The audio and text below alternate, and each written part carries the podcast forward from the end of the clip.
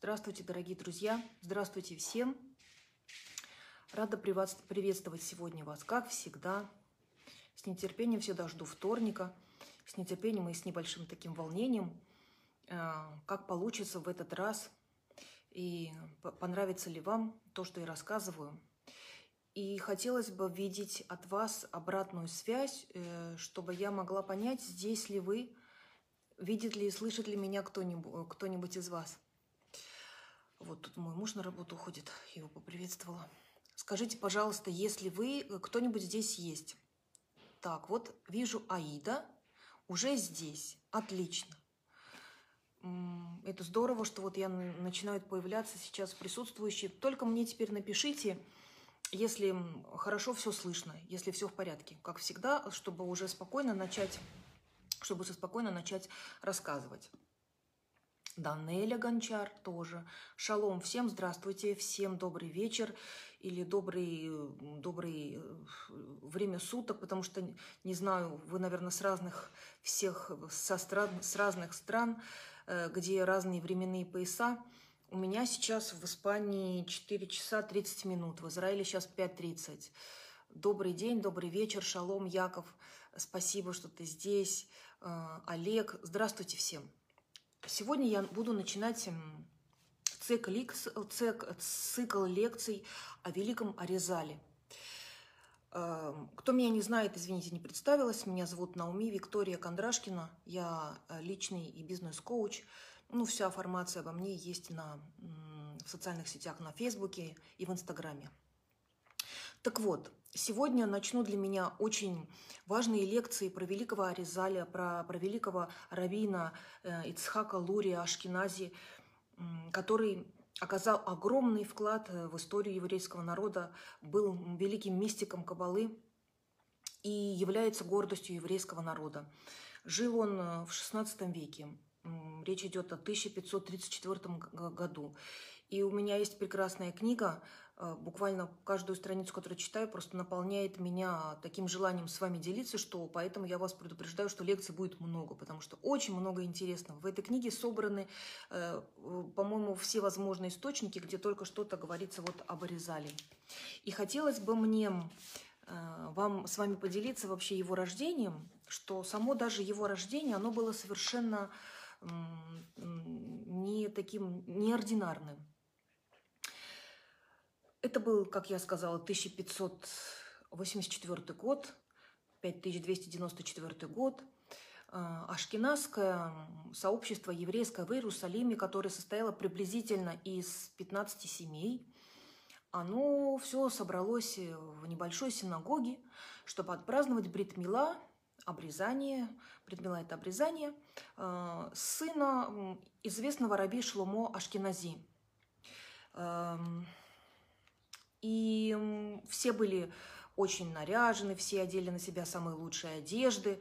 Синагога была забита до отказа, и э, люди между собой разговаривали э, о Торе, конечно же.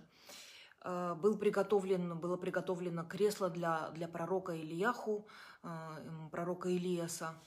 И э, Мохель тоже был уже готов, он прочитал все молитвы уже подготовительные, все были готовы. И также среди присутствующих, приглашенных, э, был э, Раф Клонимус. Это был очень-очень мудрец, большой цади, который был учителем отца Шломо и впоследствии который стал учителем тоже сына. И также было много других мудрецов общины в очках блик. Ну а что, это вот у меня свет. Хорошо, сейчас я тогда... Подождите, тогда я уберу просто свет и не будет в очках блика. Вот так. Лучше? Хорошо. Эм, были очень известные мудрецы также. Ну и э, шло время, но церемония не начиналась. Все с нетерпением смотрели на отца, на Рави Шлому, а, а отец, в очередь, находился в углу в синагоге, закутанный в талит, и очень-очень очень сосредоточенно молился. Просто весь ушедший, его видели всего ушедшего в молитву.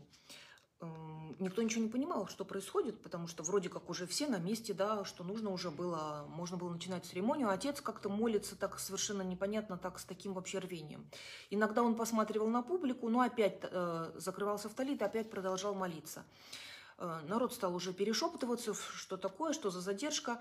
Ну и кому-то там из тех, кто приблизился к отцу, спросили у него, в чем дело. Тот сказал, что должны приехать какие-то родственники из какого-то дальнего места, поэтому вот э, я ожидаю, пока они сюда вот зайдут, и тогда начнем. Ну и таким образом проходили минуты, потом проходили часы, и уже люди уже устали и, и просто стали расходиться потому что все было показывало на то, что никакой церемонии может и не произойти. И уже Мохель, это тот, кто проводит э, церемонию обрезания, тоже начал уже волноваться. Э, синагога была практически пустая, осталось уже только несколько человек, самых преданных. И тут все услышали плач. Э, поднимают глаза и видят, что заплакал отец. Отец Равшлумо очень-очень-очень горестно заплакал – и уже тут же все, когда увидели, что плачет он, уже хотели броситься к нему, чтобы его утешать, и вдруг увидели, что его лицо просто осветилось, осветилось, озарилось светом, и он дал э, знак э, для того, чтобы церемония начиналась. Ну и, слава богу, церемония началась, все прошло быстро, сделали обрезание, благословение, все как полагается, и отец дает имя сыну Ицхак что было для, фами... для семьи э, Рава, Рава Шломо, э, Ашкенази, очень... Э, э, Рава Шломо... Э, так, Лурия. Очень странно, потому что обычно имена давались э, из поколения в поколение, передавались имена одни и те же. А Ицхаков ни у кого, никого не было в этой семье. Поэтому гости тоже были удивлены, почему отец дает такое имя. Но потом все прояснилось. И таким образом вот произошла э, бритмила великого, э, великого мудреца, ставшего последствий великим мудрецом, Рави Ицхака бен Шломо, Лурия или Аризали, это его акроним. И когда уже шел праздник, трапеза происходила, все стали расспрашивать отца, а что вообще произошло, что такое было. И, во-первых, задержка, во-вторых, имя такое совершенно не, не, не, не семейное, которое было дано. И отец стал рассказывать, что на самом деле произошло, что еще задолго до рождения сына а, перед отцом, перед, перед Равимном Шламо явился сам, сам Илья Хуанави, пророк Илиас, и сказал ему, что я послан к тебе для того, чтобы предупредить тебя, что у тебя родится уникальный сын, абсолютно уникальный, который, которому будут раскрыты очень важные секреты Торы, и который придет для того, чтобы, в принципе, помочь еврейскому народу. Это будет совершенно неординарный ребенок. Вот. И поэтому ты должен быть к этому готов. И смотри, я тебя только предупреждаю, что на церемонии Брит-Мила я должен быть там с самого начала, и поэтому ты без меня эту церемонию не начинай. Ну и, конечно, вы можете себе представить, как Рав Шлумо обрадовался, вообще сам, сам пророк явился, вообще предупредил его о рождении вообще такого сына, что у него будет сын э, совершенно необычайный. Радости не было, его, э, не было границ, и э, Рав Шлумо, естественно, стал очень сильно готовиться к появлению своему, своего сына. Каким образом? Он стал больше изучать Тору, он стал наблюдать за тем, как он себя ведет, чтобы, не дай бог, там не совершить какой-то э, грех или не выполнить какую-то заповедь. Стал очень-очень-очень серьезно ко всему относиться и просто буквально каждый день наблюдать свою жизнь, чтобы быть достойным появления своего сына. И при рождении сына произошло тоже чудо. Вся, все помещение, весь дом буквально осветился необычайным светом. И когда исполнилось сыну 8 лет, а, вот назначили бритмила, и, и, и вы уже, я вам вначале рассказала, что там произошло. А на самом деле, конечно, почему была эта задержка? Потому что на самом деле Рав Шлумо ждал как раз э, появления Ильяху, пророка Илиаса. И так как тот не появлялся, он уже, гости уже стали расходиться. Так как он так долго не появлялся, Рав Шломо подумал, что он просто где-то, наверное, оступился, совершил какое-то, какие-то что-то нехорошее, что-то недостойное, не выполнил э, предписание Торы где-то, может быть, сам того даже не замечая, и поэтому не стал достоин, достойным по появлению вот Ильяху пророка, и поэтому, может быть, его сын не будет таким, каким ему было обещанным. И он поэтому очень сильно заплакал, но как только он заплакал, он тут же увидел пророка Илиаса, который ему дал, э, дал знак начинать э, церемонию. И сам пророк Илиас сказал ему, что ты сам, отец, будешь э, сандак. Сандак – это тот, кто держит ребенка во время обрезания. И так как меня никто не видит, только ты меня видишь, то есть я как раз рядом с тобой сяду, ты ребенка будешь держать, а, а на самом деле буду держать его я, никто не будет видеть. То есть сам пророк Илия, сам Ильяху Анави э, был, был э, сандаком на обрезании э, сына, на обрезании равина Аризаля, самого Аризаля Великого. И поэтому в конце ужина, когда, когда Мухель, кто проводил э, обрезание, пошел поменять повязку перед тем, как вот уйти, он был поражен тем, что вообще рана практически зажила, он в жизни никогда таких чудес не видел, и об этом, конечно, всем сообщил и сказал, что уж действительно здесь понятно, что здесь присутствован, присутствовал, присутствован присутствовал ангел, э, благодаря такому вот, что произошло такое чудо, которого сколько обрезаний он в своей жизни сделал, такого чуда еще никогда не видел.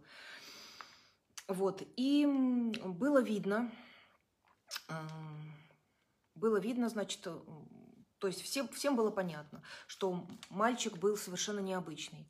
И маленький Цхак, он буквально рос под звуки Торы, потому что он засыпал э, в той комнате, где отец учил Тору, а отец э, молился, когда читал Тору, он, он это мурлыкал, мурлыкал молитвы, слова Торы, эм, шепотом, как бы песня такая лилась. И под эти звуки и Ицхак и просыпался утром, и засыпал вечером, поэтому он постоянно рос, пока он был младенцем, постоянно слышал, слышал Тору, как его папа изучал, как читал молитвы под эту музыку божественную рос э, святых слов. И было видно уже, что подрастающий ребенок совершенно был не, неординарным, не заурядным, э, а, а, был очень-очень талантливым. Он уже в очень юном возрасте уже знал алфавит, и в три года он уже пользовался сидуром, молитвенником, совершенно спокойно, без всяких, без всяких проблем.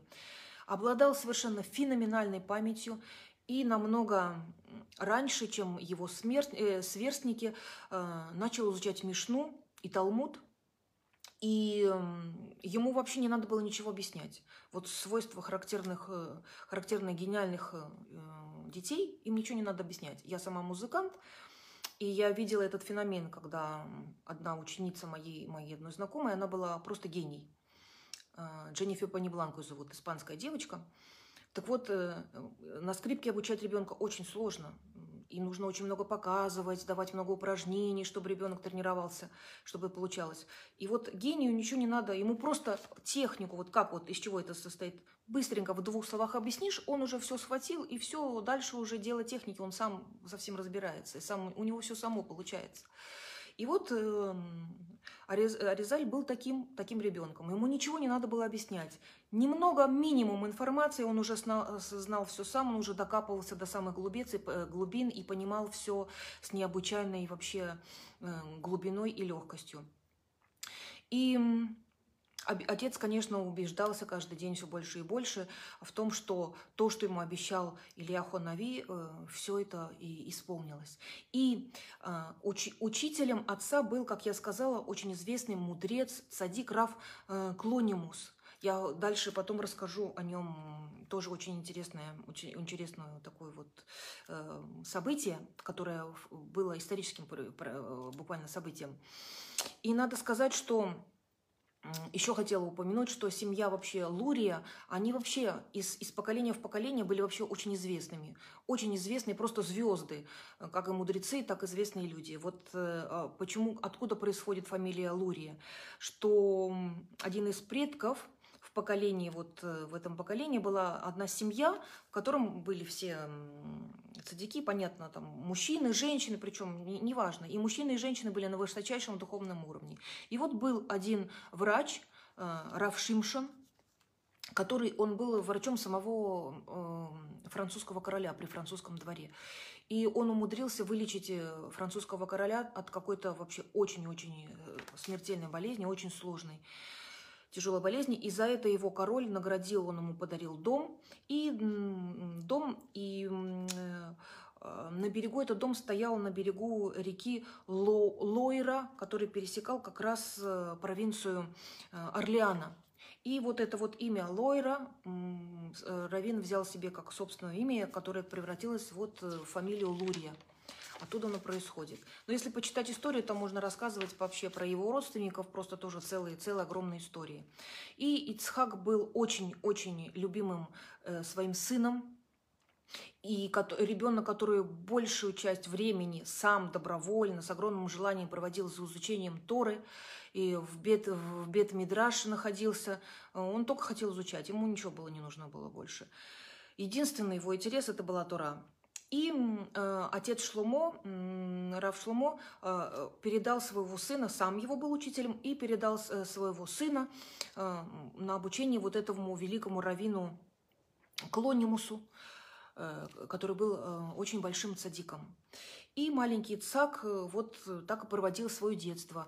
Сидел, слушал Рава Клонимуса, и рядом его отец, и рядом он. Но, к сожалению, отец Ицхака рано очень умер, и он умер молодым.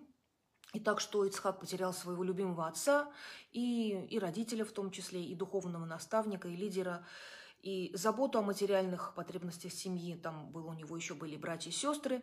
И о его маме взял э, родственник, брат мамы, э, Раф Мордыхай, который который жил в Египте. Он был очень состоятельным человеком, и поэтому он взял на себя вот эту вот роль обеспечения семьи. Слава богу, семья безбедно жила, так, наверное, я еще продолжу сегодня рассказ, тогда немножко вам еще расскажу, хотя рассказ будет должный. Не знаю, напишите мне рассказать, рассказать вам историю, а вот кто такой был Рав Клонимус, каким это был великим он совершенно лидером, каким он великим, великим мудрецом был, и как он спас еврейский народ от уничтожения вот в то время э, в Израиле, когда правил, когда правил э, Сулейман, Сулейман Великий Израилем в то время – Хорошо, так постараюсь побыстрее. Просто чтобы вы имели представление вообще, о каких масштабах, вообще о каких личностях идет речь. Так вот, во времена вот правления вот этого Соломона, ой, Сулеймана Великого, который э, было евреям очень хорошо жилось э, в Израиле, потому что он был очень образованный человек, евреям давал очень много свободы, э, он очень уважал, потом они были прекрасными, евреи были прекрасными продавцами, эти негациантами, как-то мне иногда русских слов не найти. И поэтому всегда были хорошие отношения с евреями у губернатора города Иерусалима в том числе. Но были, как всегда, злоумышленники и в лице арабов, и в лице христиан, которые завидовали такому отношению, вообще не любили и ненавидели евреев, вообще хотели их уничтожить. Ну, как это уже как воспринимается как нормальная, нормальная вещь, да. И один раз вот группа арабов, они решили наговорить на евреев для того, чтобы от них избавиться, составили там какой-то список э, каких-то неповиновений вообще мусульманским законам, э, то, что они, евреи, шли против, против губернатора, обвиняли вообще их вообще, во всех грехах, которые только можно было объяснить в повстанческих настроениях и так далее. Но губернатор был человек умный, э, он все это проверил и увидел, что это все было вранье, и наказал вот этих вот наговорщиков. Но вместо того, чтобы преподать им урок, произошел обратный эффект. Они еще больше задались целью теперь уже отомстить не только самим евреям, но и самому губернатору. И что они надумали? Они надумали на этот раз убить его сына младшего и приписать это убийство евреям. Подстерегли, все хорошо продумали. Ночью, не ночью, но уже поздно вечером э, спланировано было хорошо убийство. Подстерегли мальчика э, в безлюдном месте – там его совершенно зверски убили камнями. Э, и тело, собрали его кровь, ах, когда говоришь, да, аж самой дурно становится. Собрали кровь в мешок и отнесли тело ребенка мертвого в синагогу, открыли синагогу, отнесли, оставили на полу тело ребенка, обвили, облили его вот этой вот кровью, которую собрали, закрыли и ушли. А это была суббота, то есть это была суббота. Как дело происходило? Э, ребенка хватился отец, хватилась мама, где ребенок, нету ребенка, стали искать, спрашивать соседей, нету, пропал, никто ничего не видел, ничего не, не слышал. Отец в шоке, мать в шоке, что такое. Позвали гонца по всему городу кричать, что кто найдет э, сына губернатора, тот получит заслугу, золотую медаль и так далее, и так далее. Но ребенка нигде не было. Он пропал, понятно.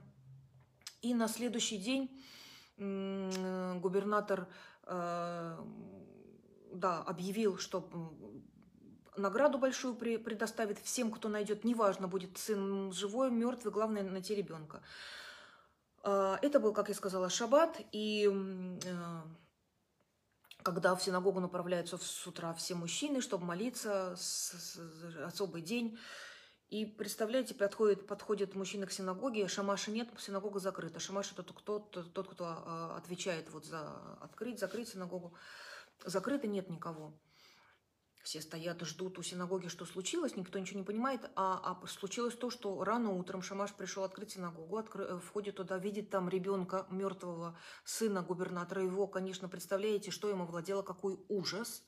И что он не потерял спокойствие, побежал скорее бегом к Раву, э, к Лонимусу как раз. Потому что тот был садик, все ему рассказал. Тот тоже не потерял спокойствие сказал, что да, наш народ сейчас теперь находится в страшной опасности, на грани уничтожения. Так, иди быстро всех собирай, все, от мала до велика, э, маленьких, больших, э, детей, юношей, детей, всех в синагогу молиться, молиться, делать раскаяние, ведуй, чтобы все молились. А я, я буду делать свое. Шамаш убежал, и Рав Клониму закрыл дверь, стал плакать от чистого сердца, молиться Богу о спасении. Э, еврейскому народу, потому что это понятно, что, что могло произойти. И что он сделал? Он был вынужден нарушить шаббат, потому что ему нужно было, бы, было написать на папирусе имя Бога, комбинации букв какие-то магические, для того, чтобы э, что-то сделать потом. И он взял перо, ручку, написал на, на пергамине, так как речь э, спас, шло о спасении не только жизни одного человека, а о спасении вообще, можно сказать, всего народа то он нарушил шаббат, написал вот это имя.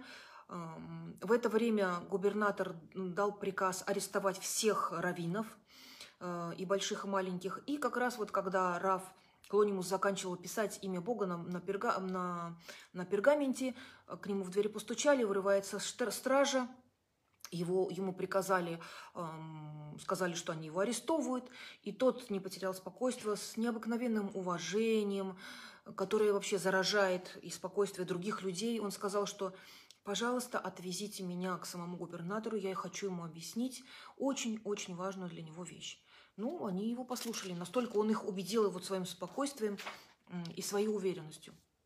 Привезли его к губернатору, и Равклонимус сказал ему, что он очень уважает его, что весь еврейский народ уважает этого губернатора за все хорошее, что он э, и им сделал всему народу, и поэтому даже мысли ему не пришло бы даже такой убить его сына. И он знает, кто является убийцами, и он это покажет э, лично, э, сам, сам губернатор убедится, увидит этих убийц, если они вместе поедут в синагогу, где как раз нашли тело его ребенка. Так, а я так рассказывала, и, по-моему, вам не сказала, да, за рассказом увлеклась, не сказала, что, естественно, пришли вот эти вот сами-то убийцы, они же знали, где тело находится, и сообщили губернатору, что нашли его сына.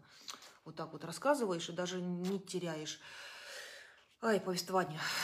Так, ну ладно. Короче, губернатор согласился ехать в синагогу, и когда приехали в синагогу, так, рассказ мой затянулся, нужно было на следующее время назначить, на следующую неделю. Не буду больше уже так больше долго рассказывать, но сейчас уже закончу этот рассказ. Когда приехали э, в синагогу, конечно, сердце отца опять разорвалось, просто видя своего, своего сына в таком состоянии, совершенно обескровленного. А Раф э, Клонимус подходит к сыну, кладет ему на лоб вот этот вот пергамент, с именем Бога и говорит ему «Встань и расскажи своему отцу, кто тебя убил, где и как все это произошло». И все в таком в шоке вообще ожидают, что будет происходить. Медленно начинает ребенок вставать, подходит к своему отцу и ему все рассказал. Сказал, где его убили, сказал, что послали, он гонцов, гонцов послал туда, на это место, где его убили. Сказал сын, что, ты там, что там найдут камень, которым меня били зверски причем. И пусть приведи, при, принесут этот камень сюда, и ты сам убедишься, что, что это было так. Ну, так оно и было. Гонец туда поехал, нашел это место без труда, а, увидел окровавленную скалу, принес камень вот этого орудия убийства. И как только камень упал к ногам сына, сын тут же опять э, упал и, и продолжил быть мертвым. Понятно, к сожалению, он не был воскрешен. Он был воскрешен только для того, чтобы сказать отцу вот всю правду рассказать. Вот. И с тех пор Конечно, еврейский народ был прощен, понятно, был, были наказаны по всей строгости э, виновники убийства. Конечно, сына было уже не вернуть, но виновники были наказаны, как бы справедливость восторжествовала. Но Раф Клонимус э, уже после недолгого времени прошло, он умер после этого события. И так как он нарушил шаббат, в принципе, даже для спасения других людей, а за тех, кто нарушал шаббат, в Торе есть э, заповедь та, что побивается, побивается камнями публично человек, нарушивший шаббат, если вы помните. И он э, написал в завещательном письме, что каждый, кто прибудет приходить на его могилу, чтобы бросали камни на могилу таким, в течение сто лет таким образом, э, поминая э, вот то, что он сделал, напоминая о чуде происшедшем, произошедшем, и таким образом как бы искупая его грех за нарушение шаббата. Ну вот до сих пор осталась традиция оставлять камушки на могилах. Вот, дорогие друзья, я вас э, прошу прощения, что в этот раз был длинный мой рассказ, вместо 15 минут почти 30, но я надеюсь, что вам было интересно. Пишите свои отзывы, и в следующий раз я с огромным удовольствием продолжу рассказ о великом э, Аризале. И вот Раф Клонимус был учителем великого Аризаля. Э, вот. Всего вам доброго, всех благословений и до следующей недели. Дай Бог, что она наступит скоро. Всего доброго.